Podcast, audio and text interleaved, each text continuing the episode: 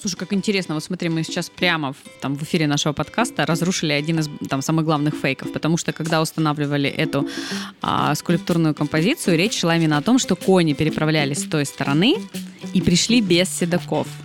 А, это чем-то похоже на Чапаева. Помнишь, как он ну, переплывал скорее всего, это Урал? универсальный, да, Урал. Кубань, какая разница? Казаки. Кто-то что-то есть переплывал, некая да. река, которую нужно Ермак. Да, это должен быть миф. Это должен быть миф, который людям будет понятен. Да, Ермак опять же. да, да, да. Смотри, построят метро. Тут копают яму, чтобы построить метро. То есть любая яма чуть поглубже, это начало метрополитена в Краснодаре. И его конец, к сожалению. Туда, скорее всего, вели вот эти вот проходы. То есть вот замерим, сколько город? там, полтора километра, вот через весь тогдашний город. Многими слоями истории. Ну да, да. И вот мы определили, что у нас есть ис- исконно русская черта, что герои наши тонут в реках, оказывается, периодически. Ну или как-то связано с переправами рек. Да, кубанские понты. Это надо, чтобы, э, даже если у тебя стоит какая-то хибара из полусамана, то надо, чтобы было какое-то вот такое Кованое крыльцо. и над ним какой козыречек сделан красивый. А тут в центре пешочком прошелся и все станинские свои дела поделал. Здравствуйте, дорогие друзья. Это Краснодарский балкон. Всем привет. Да, здесь э, я, меня зовут Александр, моя супруга Анна, и сегодня у нас в гостях замечательный год. Гость. Гость, да, это Павел Щукин, историк, экскурсовод. Паш, привет. Да, все здравствуйте, спасибо, рад быть снова с вами. Напомню, что мы продолжаем наш разговор, который начали в предыдущем выпуске. Мы говорили про историю Краснодара, про фейки, которые периодически обрастает эта история, и про очень интересные события, которые переживал наш город от там, древнейших времен с поселениями Миотских. Правильно, Паш, я говорю? Да, До да. Курганов э, Авроры и даже, не поверите, казаков-магов. Если вы что-то пропустили или вдруг случайно не услышали, обязательно отсылаю вас к нашему первому выпуску. Очень интересный был разговор. Ну а сегодня у нас не менее интересная будет тема «Мистерии Серебряного века». Поговорим о новом образе э, Екатеринодара, который уже превращается в Краснодар, о том, как изменился город, как его изменили люди и что интересного вот именно появилось Ну, да, да, да. Это будет про, я так понимаю, про 20 век у нас и вот про Краснодар Нынешнее время. современности, да. Спасибо большое, Паша. Еще раз хочу тебя поблагодарить. Также хочу поблагодарить сегодня замечательное место. Это кофейня в центре Краснодара, прямо рядом а, со сквером Дружбы. Как все жители города знают, называется он сквер со слоном. Называется кофейня Республика Кофе. Очень классный кофе. Обязательно к ним заходите. У них очень уютно и комфортно. Паш, скажи, пожалуйста, вот самое интересное из вот этого события, которое, вернее, периода, который мы называем Серебряный век, про мистерии, про необычные события в жизни именно Екатеринодара, юга России. Вот что бы ты как историк особенно выделил? Да-да-да. И вот интересно узнать еще такой момент. Э, Я так понимаю, что именно в начале где-то 19 века Краснодар перестает быть деревней-крепостью и начинает превращаться в какой-то более-менее такой город э, современный Немножко того времени. цивилизованный. Да, цивилизованный. Потому что я понимаю, что раньше здесь была просто деревня, просто казаки, грязища, э, кони, телеги, а уже в начале 20 века здесь появляются уже дома, какая-то культурная жизнь появляется, может быть, дороги даже какие-то с брусчатки, там, я не знаю, с камня, с чем-то чего-то такого. То есть я так правильно, да, это предполагаю? Или, может быть, какие-то другие нюансы? Раньше это было все. Культурная жизнь появляется, соответственно, когда возникает запрос на то, чтобы ну, определенного уровня события происходили в городе. И это вторая половина 19 века, э, это скорее даже 80-е примерно годы. 19 века, потому что, если говорить о том, когда городом становится Екатеринодар, то ну, просто назову дату. Это 1867 год.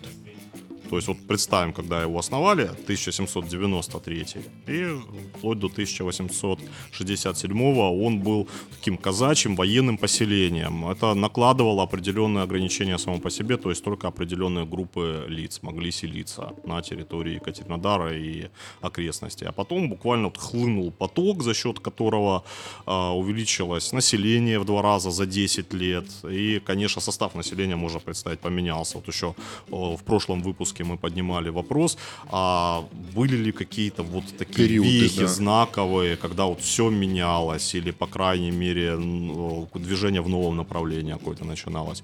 Ну вот, пожалуй, э, из э, первого периода истории это как раз такой важнейший момент был после казачьего переселения. Потому что долгое время ничего особо не менялось, развития города не было, да и городом он сам не являлся. А это вот гражданский город теперь со все, по всем правилам. И, кстати, кстати, казаки не могли как сословие здесь жить, они или мещанами могли стать, но платить налоги, потому что вообще для казаков льготным было проживание на этой территории. Или же должны были близлежащие станицы уехать. Станицу Елизаветинскую, станицу Пашковскую. Обе э, относятся сейчас к городскому округу, а Пашковская вообще вошла в состав города Краснодар. На тот момент, конечно, это отдельные поселения были. А с чем было связано вот этот именно начало развития этого города? Что послужило вот этим толчком? Просто здесь стало как-то безопаснее или, я не Железная знаю... дорога появилась или что? Ну, железная дорога это скорее уже следствие. Э, Закончилась Кавказская война, то есть последний этап ее завершился, и э, прошло присоединение гражданское новых территорий. То есть сначала э, приходили э, воинские подразделения, приходили полки, которые э, обосновывались. Это даже по названиям станиц можно Да. Калужская, Смоленская. Славянская. В, общем, в общем-то, почему? Потому Да. что соответствующие полки приходили с такими названиями. Да, потом все, мирная жизнь налаживается. Ну, и люди приезжают, безопасно становится да, жить. и, кстати, этому очень способствовало, что казаки очень большой задел оставили от начального этапа переселения. Ведь они когда сюда переселялись, они с горцами в основном преимущественно устанавливали вполне мирные, взаимовыгодные экономические взаимоотношения. Они торговали. Мы вот вспоминали про казаков э, Магов. магов, которые солью обсыпали все. Так вот, а, торговали солью очень активно казаки, потому что они- денег у них наличных практически не было. Они Откуда у казаков соль? товарные. Ну вот представим наш регион, есть у нас лиманы, плавни и так далее. И среди лиманов есть прям соленые. М, Это Как- Черноморские, какой-то- вон те, да? Да, какой-то даже называется, по-моему, Солёный, да, есть да, такой да. лиман. И э, это были озера, где можно было добывать соль. У черкесов такого не было. А соль, представляете, на тот мом- момент времени? Ну, сейчас тяжело продукт без соли представить какой-то. Ну, Ну да, да. основной консервант. А на тот момент, да, консервант, усилитель вкуса, конечно же. Это очень ценное вещество было. И его обменивали на сельскохозяйственную продукцию. Потому что, ну, так получилось, у черкесов все-таки в тех местах а, более разнообразный был ассортимент этой продукции. Они какую-то утварь могли предложить, э, какую-то продукцию кустарных промыслов. То есть вот казаки практически все необходимое получали, а сами да? отдавали добытую соль. Вот это вот. Отлично нужно. устроились, да. Да, и уже взаимоотношения были налажены, и потом э, достаточно быстро произошла интеграция новых регионов в состав Российской империи. Если говорить о Краснодаре, вот это вот нового периода 19 век, понятно, что там активно идет развитие вообще им- империи в целом и южных регионов. Вот мы потихонечку подходим а, к скажем так, Первой мировой войне, куда, в частности... по- Дореволюционная, да, Да, Россия. куда, ну, которая очень сильно повлияла на революционное настроение на Кубани. А, Очень много казаки понятное дело, это военное сословие, которое в первую очередь идет на войну. С этим и связано там и много песен, и фольклорных остальных конечно. элементов, которые отражают именно это поведение кубанского казачества. А мне вот интересен момент именно вот уже после Первой мировой войны, когда мы подходим к гражданской войне и революции. То есть Краснодар, Екатеринодар, вернее, в определенное время был такой вот э, не то что южная столица, а единственная оставшаяся столица, где можно было встретить и велик- великих князей, которые гуляли по городскому саду. Здесь было такое очень э, активное развитие культуры тоже в это время. И я так понимаю, что в том числе отразилось это на каких-то интересных историях из э, краснодарского прошлого, в том числе и фейковых. Есть такие фейки, которые связаны с э, периодом Серебряного века? Ну вот, опять же, а, слово фейк нас подталкивает к очень интересной истории, но если мы ее разберем, мы поймем, что это тоже не совсем фейк, а это вот как с казаками-магами. Вот тоже- что, Что-то вот было, но не что-то то. было, но не то. Это очень интересно. Опять же, вот э, такая перекличка времен идет. Потому что вот э, те люди, которые в наше время всякие интересные вещи делали, кем бы они ни были, они явно наследуют мистификаторам Серебряного века. Понимаете, в те времена это очень модно было. Да, это было популярно. Вот что-нибудь так вот мистифицировать, Спиритизм, легенду да, создать, все вот эти да, вызовы сеансы. духов. Да, да, да, это было очень модно в начале 20 века. А, да. а, Да, э, и- даже кубанские казаки, которые были сплошь православные, они тоже были не чужды этому. Э, ну, вот насчет казаков я не скажу, а я могу рассказать об одном деятеле, который оказался на территории э, Кубани, в Екатеринодаре. Угу. Э, ну, точнее, уже даже это было в Краснодаре, то есть это последствия гражданской войны, уже восстановление города, э, когда сюда могли в разное время прибывать и работать здесь люди, связанные еще ну, с культурой Российской империи, еще вот с теми временами, то есть такие вот последние а, осколки ушедшей эпохи, ушедшей натуры. Э, ну, известно, что у нас Самуил Яковлевич Маршак активно трудился здесь. И даже его мама похоронена на еврейском кладбище. В каком именно? Который на Таманской или на Бабушкина? Э, которая, ну, это Бабушкина, да, угу. получается, улица. Самая то есть такой наша. осколок, вот если взять Всесвятское кладбище, то основной массив сохранился от него. Это малая часть, вот, который как бы единый комплекс. Это малая часть, там какая-нибудь одна восьмая от этого кладбища. И отдельный осколок, это еврейское кладбище сохранилось. Я не уверен, сохранилась ли могила, это вот надо у специалистов по Еврейская община наша спросить, да, да, возможно.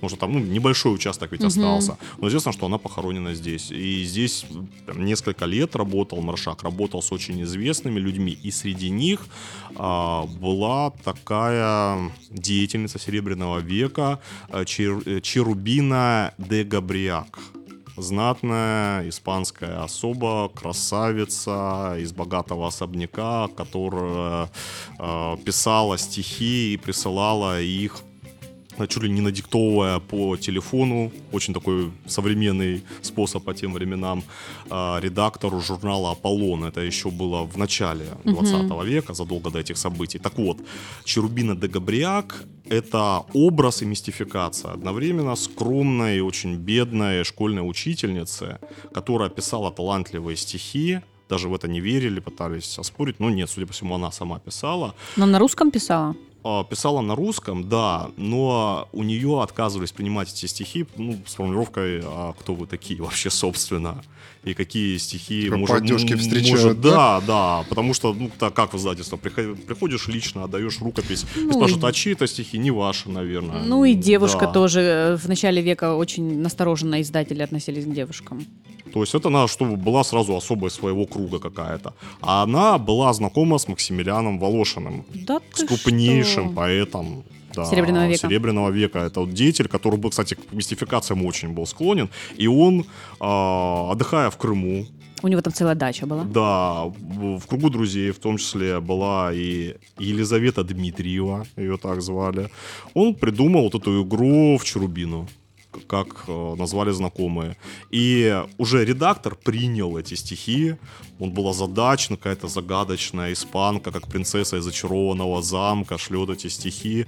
Э, и целое расследование пришлось проводить, потому что в какой-то момент просто сомневались, а что это вот за неизвестная особа, которая такие талантливые стихи пишет. И оказалось, что это известная им особа, которую они просто не восприняли. Mm, и есть... спустя несколько лет, да, эта мистификация была раскрыта, но она оказалась очень эффектная, и, пожалуй, это одна из самых известных литературных мистификаций. Привлекла большое количество внимания, да. Да, Серебряного века. И в 21 году, то есть ну, уже после завершения гражданской войны, э, Екатеринодар в 20 году стал Краснодаром, то есть уже в Краснодаре, а с мужем э, Елизавета Дмитриева, Черубина де Габриак оказалась э, на некоторое время, ну, примерно на год, и она поработала с Маршаком все такие вот люди у нас в том числе были. У нас были легенды немого кино тоже в свое время. То есть разные люди сюда приезжали, или они оставались со времен гражданской войны, то есть вот как раз когда этот был период, а, когда сюда и Тэфи приезжала, и много кто другой.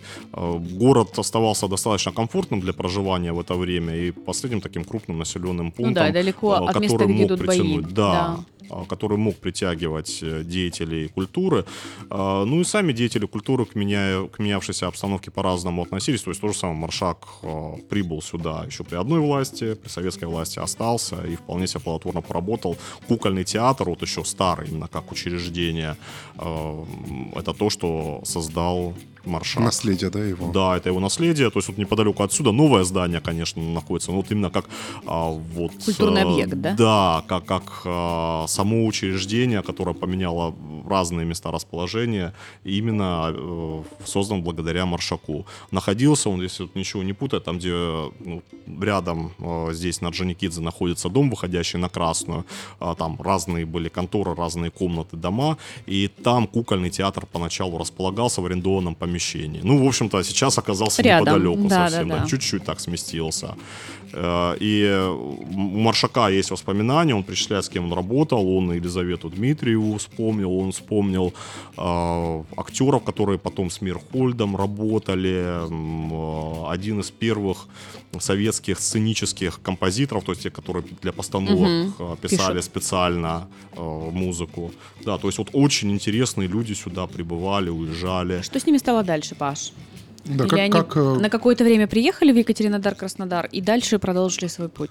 Э, Да, по-разному судьбы складывались, ну, в зависимости от того, какой путь они выбирали. То есть, например, та же самая Елизавета Дмитриевна Черубина де Габриак была вместе со своим мужем, э, он был миллиоратором, насколько я помню. Они потом в Среднюю Азию отправились, ну, то есть по специальности мужа.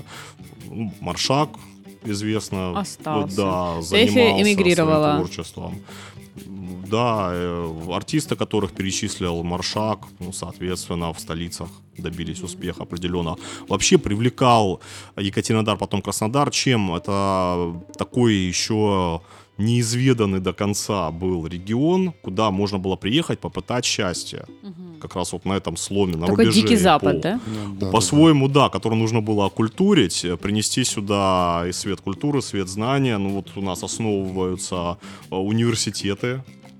Э, Политехнический ку- а, Ну, на тот момент, конечно, это не, университеты еще были, но, скажем так, закладываются их основы. Конечно, политехнический, от которого отделилось все остальное потом у нас, да, который заложил основу. Первый наш университет, скажем так. И а, основателем ведь, ну, по крайней мере, сооснователем, первым Лев ректором Розинг. был Розинг. Да-да-да. Учитель а, Зворыкина, человека, который телевизор изобрел. Не совсем телевизор, да, там принцип, принцип, передачи да. телевизионного сигнала, и, а Розинг изобрел а, вместе со Сварыкиным, так понимаю, там вместе работали над этим, а, принципы видеозаписи. То есть То есть это первое представить... могло бы остаться у нас, а так пришлось покупать эту технологию. первые десятилетия 20 века, и вот такие технологии этот человек основывает у нас политехнический институт. Да, он, кстати, Вот некоторое время там работал, да. Это легенда, я считаю. Конечно, я с тобой полностью согласна, тем более, мне кажется, есть чем гордиться. Этот уровень, э, я надеюсь, сейчас мы продолжаем держать. А если говорить о культурных, о вот таких вот точках, лицах, о культурных каких-то звездах, которые оставили а, свой след в истории Екатеринодара и Краснодара. Вот я, например, знаю про Казимира Малевича, который, несколько работ у него есть в нашем музее имени Коваленко. Очень много интересных работ до сих пор в запасниках лежат, они еще не разобраны, Да. потому что большое количество иммиграции белой, которое шло на юг через, в том числе Екатеринодар, было вынуждено оставлять накопленные а, ценности культурные здесь, и они потом, ну, как- каким-то образом в том числе оставались в музее Коваленко. Ну, кстати, как в музее Коваленко, который стал в советское время музеем имени Луначарского, Ну, сначала, да. а, оказались эти работы тоже сложно. Ну, может быть, они разными путями приходили. А ведь почему в честь Луначарского назвали? Он содействовал тому, чтобы такие провинциальные музеи передавали что-то из запасников музеев центральных. То есть из того же Он самого нарком изначально русского. был раз- по развитию культуры Да, Советской русского России. музея того же Третьяковки, например, и что-то оттуда могло прийти. Ну, конечно, да, наличие фонда художественного музея работ Казимира Малевича, ну, как бы, все. Ну да, это Какие у- еще могут быть уровень- Это, там, кстати, у них не только Малевич, там, если Да. копаться, можно и Ну, что-то покруче другие, найти. футуристы, супрематисты, да. Авангард, русский авангард. Да, это то, как раз, что очень высоко ценится на любом уровне с точки зрения искусствоведения, с точки зрения коллекционеров, которые этим занимаются. У меня, кстати, есть вопрос такой. А вот скажи, пожалуйста, как повлияло э, становление советской власти вот здесь вот на Кубани? Какие-то особые изменения порядков произошли? Потому что я так понимаю, что для России вообще в целом это была довольно серьезная такая эпоха изменений. Как она коснулась Екатеринодара? Есть какая-то вот по этому поводу информация? Или жизнь продолжилась там в том же плюс-минус ключе? Ну, жизнь не могла продолжиться в том же ключе. Она очень сильно менялась на протяжении гражданской войны, потому что у нас город несколько раз из рук в руки переходил. Были Да, вот, вот меняется, как раз да? бои, да, бои были очень Гражданская интенсивны, война. но стоит хотя бы сказать, что а, возле Екатеринодара, часто в городской черте, окончил свои дни один из самых известных военачальников того времени, Лавр Первый Георгиевич. тоже. Корнилов. Да, и русско-японской, и Первой Да, да, мировой. он просто, да. просто уникальный человек. Если у вас есть возможность посмотреть его биографию, просто потрясающая. Не знаю, там, агент 007 нервно курит в стороне от Ми-6 и плачет. Ну, жизнь, да, У него он, он потрясающая прожил биография. очень активную, да, то есть э, это тот случай, когда не верится, что это про одного человека. Да, согласна, Все согласна. написано. А, и вот в очередной раз поражаешься роли случая, потому что буквально шальной снаряд, который его убил Да, в марте пуля. 18 года. Давай немножко расскажем о том, как это произошло. А, Я так понимаю, гарнизон их переправлялся через Кубань в каком-то очень узком месте. Ну, Готовили мелком. штурм, да, и у него ставка была, это сейчас, э, где в трассу на Темрюк э, входит западный обход. Это называется район, а, ну вот этого, как получается, перед заправкой Лукойл. Не хочу рекламировать, конечно. Вот кольцо перед тем, как выезжаешь на Лукьяненко. Вот там даже специально стоит такой знак э, «Кони без седаков».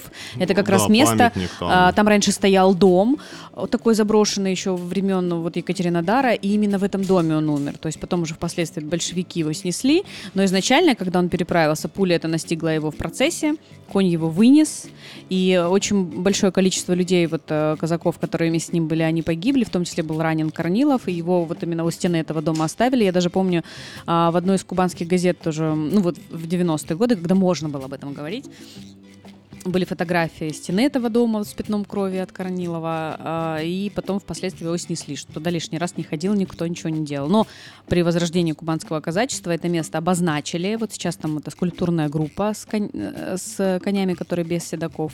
И вот в дни реабилитации казачества, а в день рождения Корнилова там проходят а, там и службы, и, соответственно, казаки тоже отдают знаки внимания, да, царскому генералу. Ну да, хотя он, конечно, казаком сам по себе не, Не был, был, не но был, да. он э, символ, один из ярчайших символов белого движения, под его командованием были казаки в том числе. А, ну, история, как он погиб, немножко другая. Описывал его денщик, то, как вот в- это был дом действительно небольшой, где штаб Корнилова располагался, и он а, оттуда руководил очередным штурмом Екатеринодара. То есть белые силы пытались вернуть э, себе, Город себе себе. контроль, да. Э, И э, вот буквально в соседнюю комнату переходит Корнилов, идет интенсивный достаточно обстрел э, со стороны Екатеринодара. А, да, я думала через реку, потому Э, что... И причем нет, через это, реку. это было на этой стороне э, силы ну, красного движения, так Мгм. обозначим. Сила красного движения контролирует город. Преимущество в артиллерии у них. Вообще уже мало ресурсов было у наступавших белогвардейцев. Они были малочисленны. Ну, достаточно хорошо подготовленные опытные. Ну, хотя бы о руководстве Корнилова Да, стоит да. сказать. И э, со стороны, со своей, со своей стороны белое движение мало снарядов могло выпускать. И вот с противоположной стороны прилетает снаряд, который вот один-единственный попадает вот в эту вот комнату, где был только Корнилов. И его смертельно ранит. Тогда. Вот видишь, как интересно, мы тут вынесли, выяснили. да, вот эта кровь осталась из-за того, что вот его вынесли и прислонили, да, к этой стене. И были вынуждены буквально в тот же день или на следующий день отступить. Слушай, как интересно, вот смотри, мы сейчас прямо в, там, в эфире нашего подкаста разрушили один из там, самых главных фейков, потому что когда устанавливали эту а, скульптурную композицию, речь шла именно о том, что кони переправлялись с той стороны и пришли без седаков.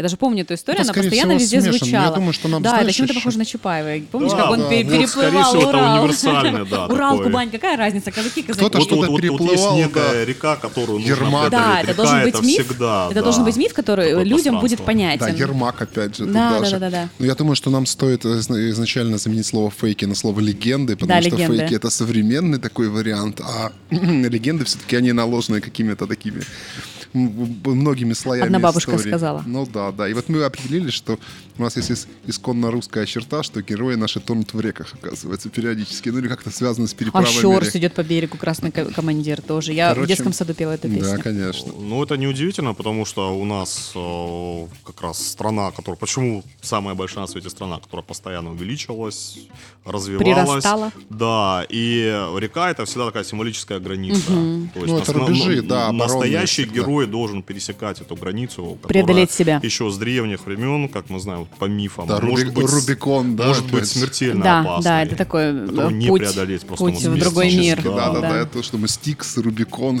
Да, Поэтому да, да. река Урал для Чапаева это тоже вот такая вот Знаковая. непростая река. И река Кубань, конечно же, да. А, скажи, Паш, а вот эм, как ты думаешь, вот какие сегодня легенды рождаются в Краснодаре? Вот ты чувствуешь э, то, что вот эта вот ткань времени, она вот прям живая до сих пор под руками, она постепенно как-то меняется, каким-то образом там в одном месте что-то появилось интересно, в другом а народный фольклор и фантазия соткали какой-то интересный узор. Что такое отмечаешь в последнее Да, время? Да, конечно, потому что э, это процесс живой, и э, всегда живой процесс вот этого, ну, опять же, скажем, народного, народного фольклор, да. осознания. Да, а осознавать, что могут. Могут какие-то исторические факты уже хорошо известные, могут переосмыслять как-то.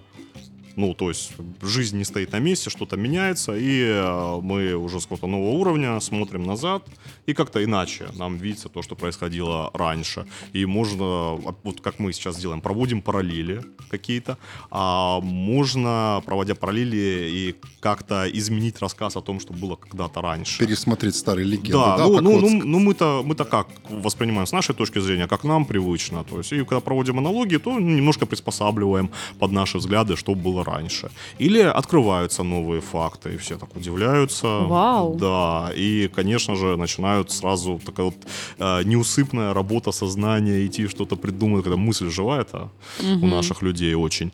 Или что-то происходит новое, но ведь со временем тоже станет историей, тоже станет наследием истории. И такие вещи, э, назовем городскими легендами современности, тоже постоянно возникают. Какой вот топ трех историй, там, не знаю, легенд Краснодара, которые вот для тебя лично самые интересные, ты Ну, начиная, про- кроме казаков-магов, которые были в Ну первом все, выпуске. забудь уже Да. про них, да, Ну, мы это про них рассказали. Это суперская вещь. Я согласна. Мне не кажется, это, это для сериала Netflix какая-то Ну, определенная да, схема да. уже. Э, Вполне. Вполне, вполне, я Ну, согласна. давай, да. Да, а, лучшие развить. легенды Вот сегодня вот Краснодара. Три легенды, которые вот ты обращаешь на них внимание. С третьего места отмечаешь. На третьем месте. Э, На третьем месте, э, ну это не совсем легенда, это такая фантазия, как бы оно могло быть, э, назовем Кубанской Венецией, то есть как бы выглядел город Краснодар современный, если бы у нас сохранились все водоемы, Плавни. реки, которые у нас здесь были. А, ну, то, что у нас осушили берег реки Кубани, это и хорошо, но я имею в виду, зарегулировали реку Ну да, Кубань благодаря водохранилищу, гидроузлу, хоть она не разливается так сильно. а, ну, можем представить, никакого парка Затон не было, и домов на Кубанской набережной, и самой Кубанской набережной Ну, не было. там было болото сплошное. Периодически ее накрывало несколько метров даже. Это тяжело представить, насколько разливалась Кубань. То есть вот там вот можно представить, вот эта пойма, и ее заливало просто все. А, а я скорее говорю про Красуны те же самые. Или реку Карасун. Вот Старые, это- да, русла. Да, это сейчас у нас Карасуны, а изначально это была одна река Карасун, которая Чёрная брала вода. начало. Ну да, наиболее распространенный перевод это, скорее всего, именно с тюркских, э, тюркские корни, которые, да, а, получается, это была темная вода или бурная вода. Ну, из-за того, что она бурная, она Мутные такая воды. мутные Да-да-да. воды вот эти вот, да, какие-то. А, бер- брала свое начало где-то в районе аэропорта современного. А, текла, ее перехватывала одним из своих изгибов заметных Кубань. Кубань бурная река, горного происхождения все-таки. И там старая Кубань сейчас. На карте посмотрим, он буквально сближается. Там, где Да, парк, да, да, да. Солнечный Карасунов, да. Старая Кубань. Дальше Карасун бежал, бежал, бежал. И вот как раз Карасунский кут, то есть где парк имени Горького, городской сад, вот там вот э, в районе завода Седина и впадала Кубань. Кубань. Это Слияние, да, речка. слияние было этих рек. И могу сказать, э, что там сейчас эта река струится, ну как э, Неглинка. Э, Она внутри? Да, она закована в канал специальный, подземную трубу такую Она здоровенную. там, правда, есть? И она там есть. Улица Суворова называлась Кар-канал даже одно время, то есть Карасунский канал. Паша, туда можно спуститься посмотреть, что там? Хочется потвори- повторить дайвером. подвиг Я так- Елеровского. Тяжело, тяжело сказать. А, И тут мы переходим а, к еще одному нашему номеру в рейтинге. Это подземелье. Давай. Краснодара. Легенда. вот Ну, это очень подземные, да. Ну, ну, ну, самое главное, мне кажется, вот это по там, где сквер Жукова напротив администрации края. Мне кажется, Э, там. Сквер Жукова называют разные другие места. Я могу, кстати, представить, откуда некоторые из этих легенд э, взялись о том, что вот подвал, э, от- откуда-то э, туда шел ход куда-то. Тайный ход. Из него можно было, да, пройти. Вот сейчас мы не просто в замечательном современном заведении сидим, а это еще историческое здание, потому что да. я сижу лицом к стене кирпичной, вот, ну, стены помогают. Меня вдохновляет эта стена, честно скажу. А за- виден заложенный заложенный проход. Вот представьте, если мы в подвале сидели с вами где-нибудь, а ведь у нас есть А вот там заведение, что которое в подвале Тоже находится. проход был. Ну да, какая-то арка. Э, да. Фоточки судя по кинем вам, всему, ребятки. Вот, вот так вот стена шла, судя по всему, там прям вот след, где стена крепилась, по-моему. Ну да, можно, кладка. можно домыслы, да, э, строить. А представьте, мы были сейчас в подвале, точно такой же. Мы подумали, а, это заложенный ход. А как далеко он мог вести? И такое действительно Тайная встречалось, когда раскапывали фундаменты под здание, а ведь активно строительство велось последние лет 20 в центре Краснодара. И действительно находили такие какие-то ходы, которые шли дальше. То есть понятно, что это не только подвал вот этого здания, а что-то еще, что продолжалось. Ну, засыпано, завалено оказывалось и так А, далее. а зачем их строили, Паш? Если это были богатые дома, ну вот, например, дом купцов Богарсуковых, Это Фелицина который музей. сейчас, да, входит в комплекс музея Фелицина, то, Туда, ну, скорее всего, одно из, вот богачей- эти- из богатейших замерим. Весь сколько город. там, У полтора них километра склепы фамилии через на тогдашнем тогдашнем городе. кладбище. А зачем они Раска- туда строили? Они туда И, шли? ну, чтобы в Могли. комфортной э, обстановке туда Траурной. прогуляться. Под землей? Да, это очень А интересно. легенд про вампиров не было из Богорсуковых? Но ты знаешь, Об этом нет. э, я сам э, был свидетелем вот этих глубоких подвалов. Мне так вот, э, как сказать, у- посчастливилось поработать в Тюзе, который вот этот вот... э, Это бывшая наш- семинария. Да, и напротив был пивзавод. Факел, он тоже на месте чего-то образован. Бывший. Да-да-да, его Сейчас сейчас там там нет, поле. там парковка, да. Ничего нету, там просто я поле. был и в, там, в том здании, в подвале, и в другом. И там куча вот таких вот всяких заложенных проходов. Это все выглядит очень драматично. Там же рядом как раз еще вот собор наш. Кафедральный Да, Екатерининский. да, да, да. И там огромное в пивзаводе факел, там какие-то старые дореволюционные еще подвалы, вот тоже такими марчатыми потолками, которые, знаешь, с водами.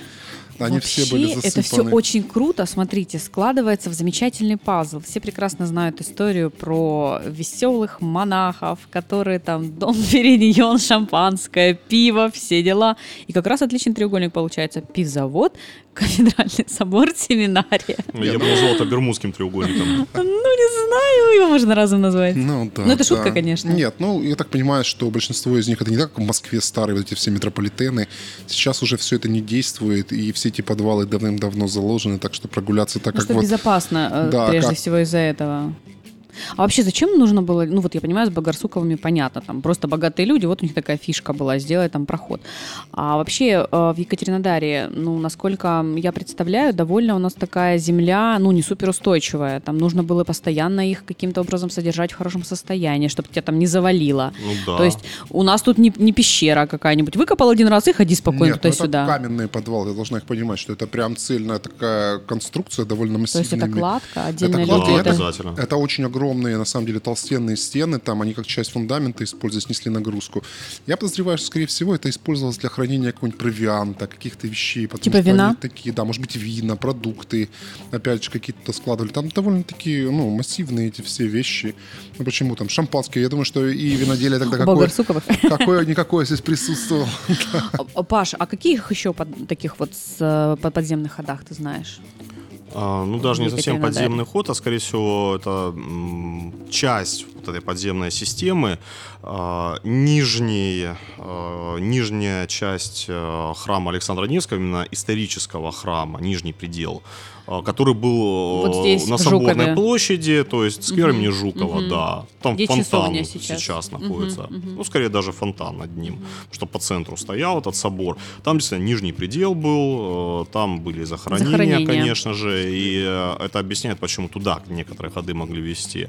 Но так или иначе, когда в 30-е годы снесли этот собор, то оставили огромный подземный объем, конечно, он мог пригодиться, и там что-то вроде ну, правительственного объекта было, бункера, может Они быть, оттуда вынесли все захоронения? такого. Да, конечно, они выносились, уни- да. уничтожались и так далее, там чего только не происходило, конечно. Ну, то есть за ненадобностью религиозный объект был полностью ликвидирован.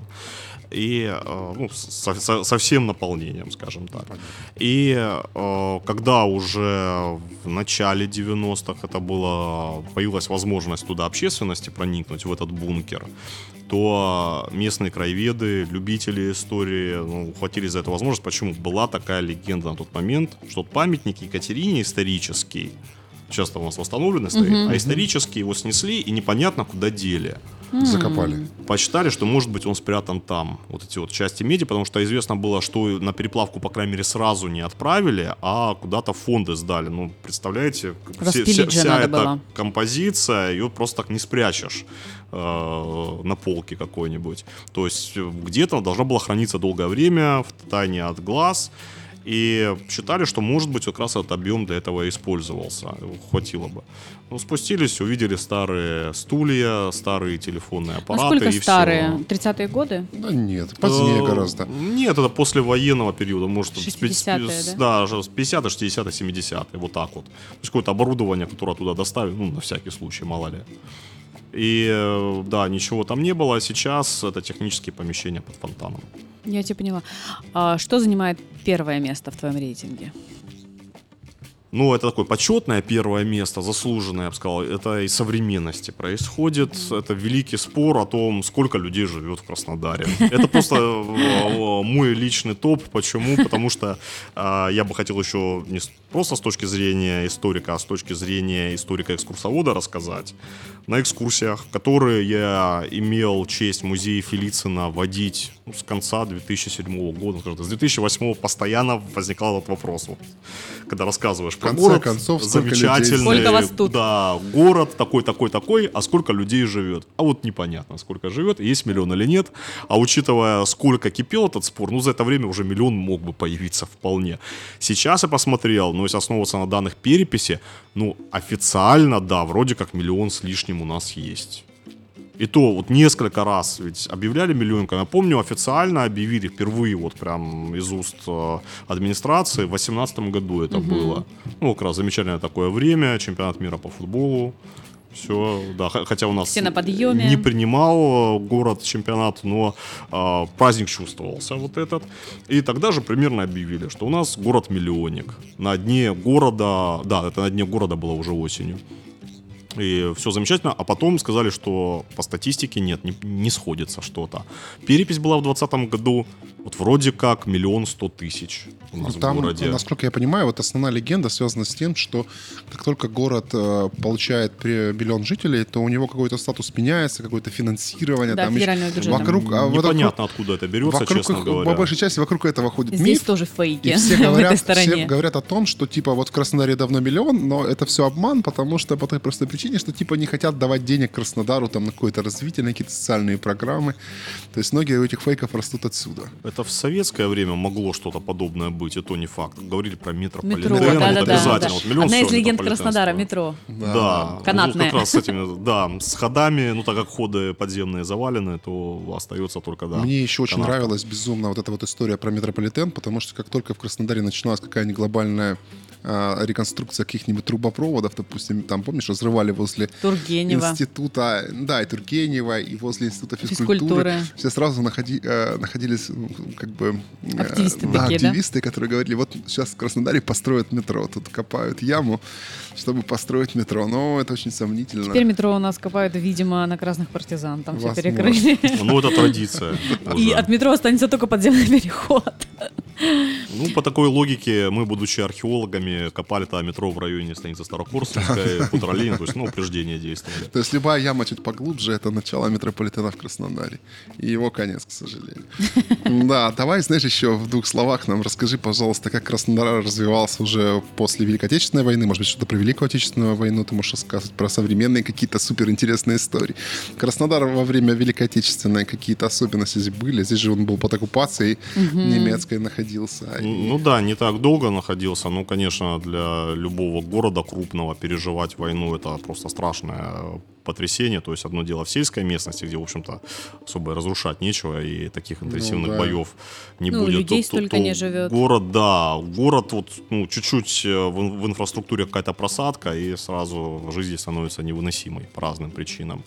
А, да, это, конечно, тяжелое было время, то есть надо понимать, что до этого и бомбили город до непосредственно оккупации, потом оккупационные власти, ну, в общем-то, не совсем милосердно себя вели по отношению Местным местным, жителям. да, местным жителям.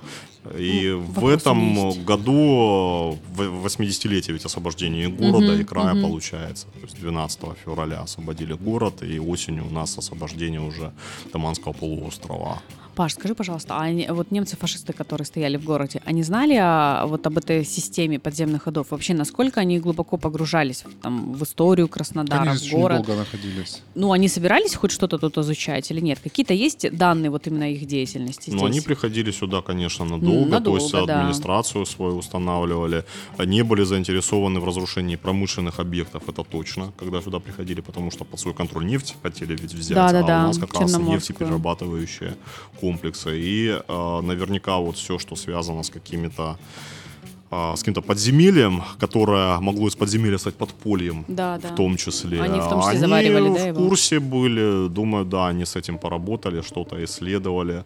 Но тут можно, знаете, уже уйти в какие-то домыслы и в легенды про Ананербы Ага. и, Да-да-да. и так далее. Да, А э, Саша любит эту пустоты. Да, пустоты земли и так далее.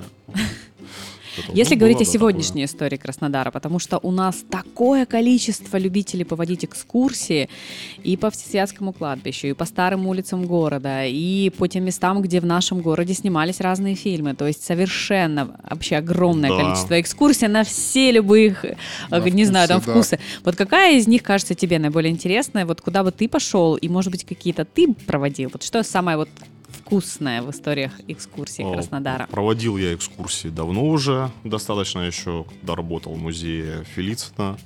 Э, Иногда проводил так, что мне самому было интересно даже. Иногда? Но я сам для себя при подготовке и при ведении экскурсий даже узнавал что-то новое. То есть вот одно дело, когда просто изучаешь какие-то факты, другое дело, когда на месте вот так рассказываешь, рассказываешь, что-то связываешь, думаешь, а, вот оно как действительно было, да, и вот сам прочувствовал какой-то момент. И, э, конечно, экскурсия в этом плане эволюционирует, это очень интересно. А сейчас люди, которые ну, вот именно специализируются на городских экскурсиях, я ведь в музее работал, ну и часть деятельности это в том числе на улицах города, что было приятно, работа на воздухе, работа с людьми. А, И сейчас ребята, да, многие специализируются. Я могу сказать э, про экскурсию, на которую не то чтобы я пошел, я на нее и пошел, в общем-то.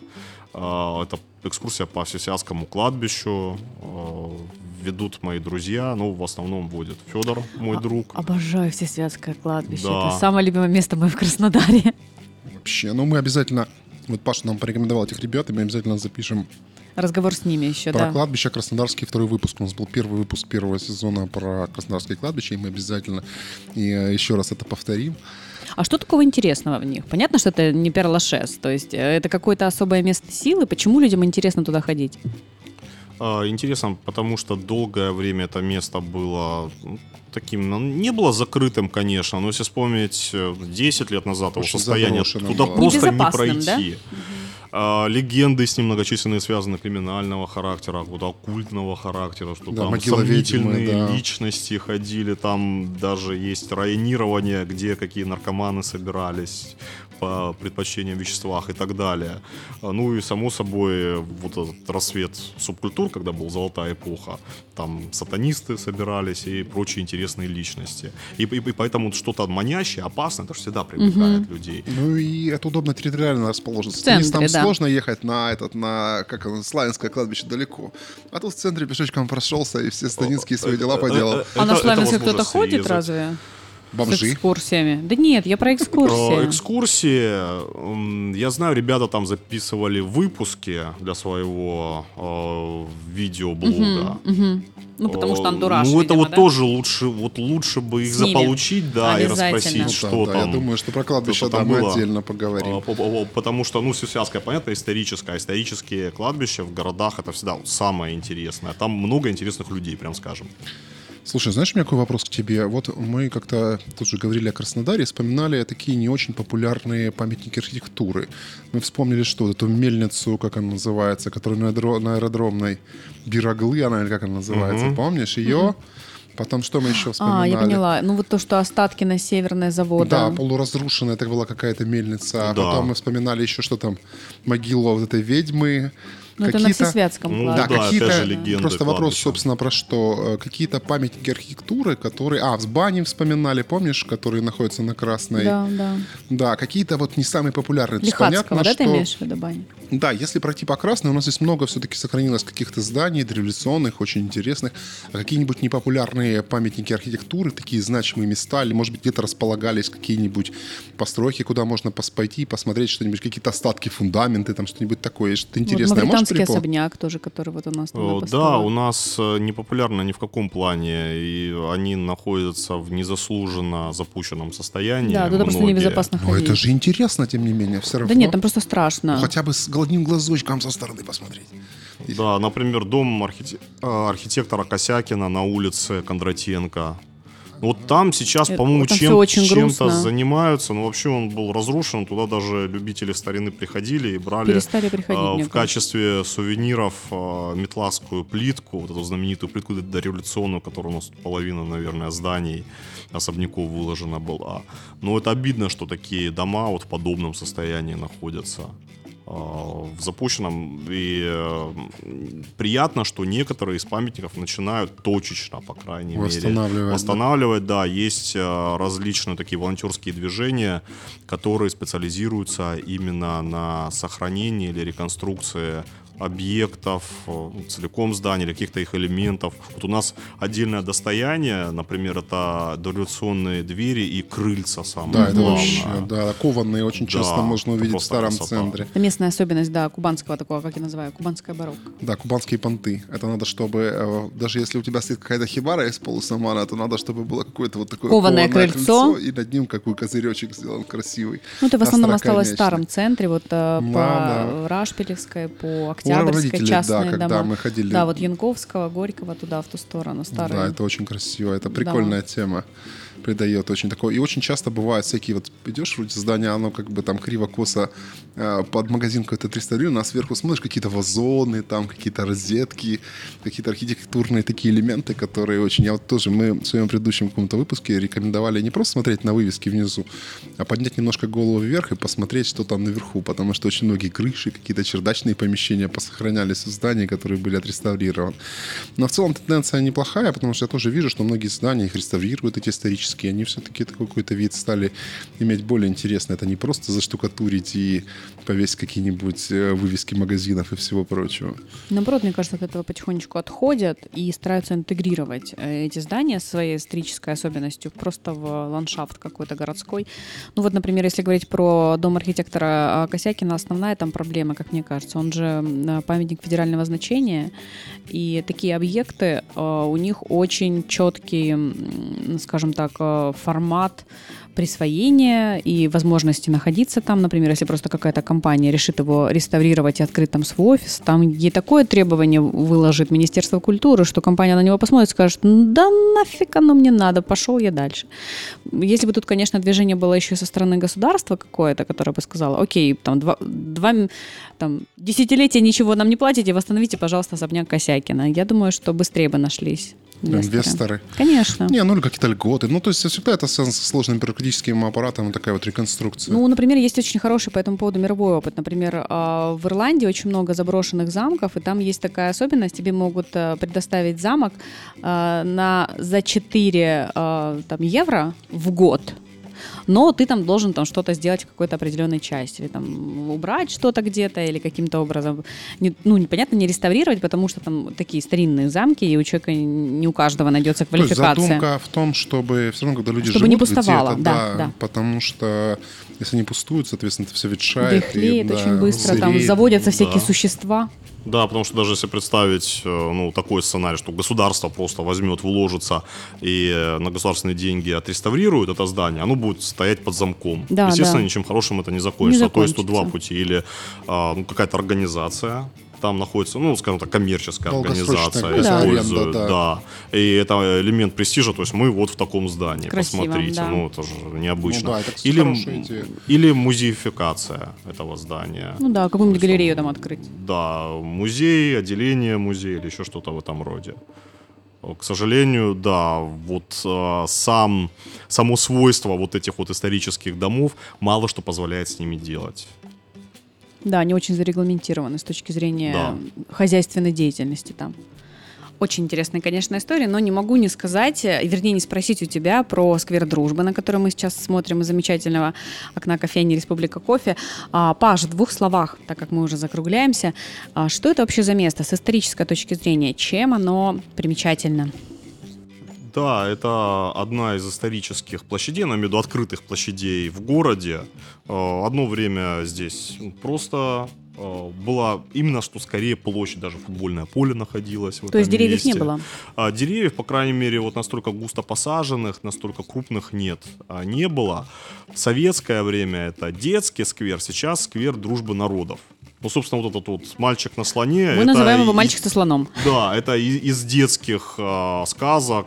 Ну, вспомню, какая-нибудь золотая антилопа, вот что-то Да, в этом да, да. роде. Вот такие вот экзотические образы из мультипликации. Но что интересно, интересный детский элемент другой здесь сохранился. А, памятник не Владимиру Ильичу Ленину, такие памятники есть у нас по городу, а Володе Ульянову. Я сразу вспоминаю анекдот, прости, что перебью тебя. Идите посмотрите, вот это э, скелет Владимира Ильича Ленина, а это Владимир Ильич в детстве.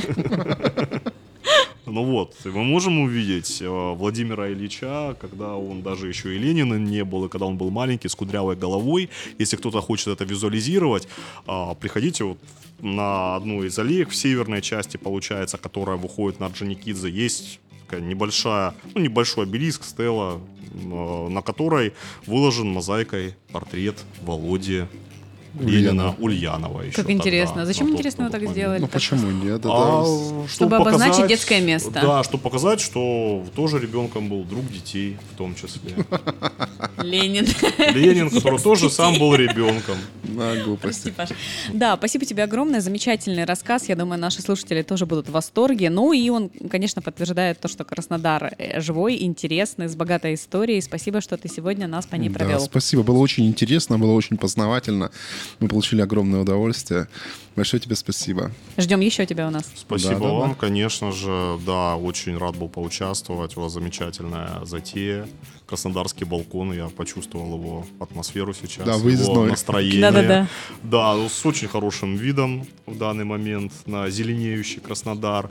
И я бы хотел нашим друзьям, нашим слушателям, радиослушателям, чуть не сказал, а, пожелать а, бескрайнего любопытства, сохранять его, потому что оно, поверьте мне, окупится. Можно много-много узнавать всего и о том месте, где вы живете, о тех местах, где вы еще не бывали. Ну и наш Краснодар полон и интересных объектов, мест, личностей. Узнавайте о них, интересуйтесь.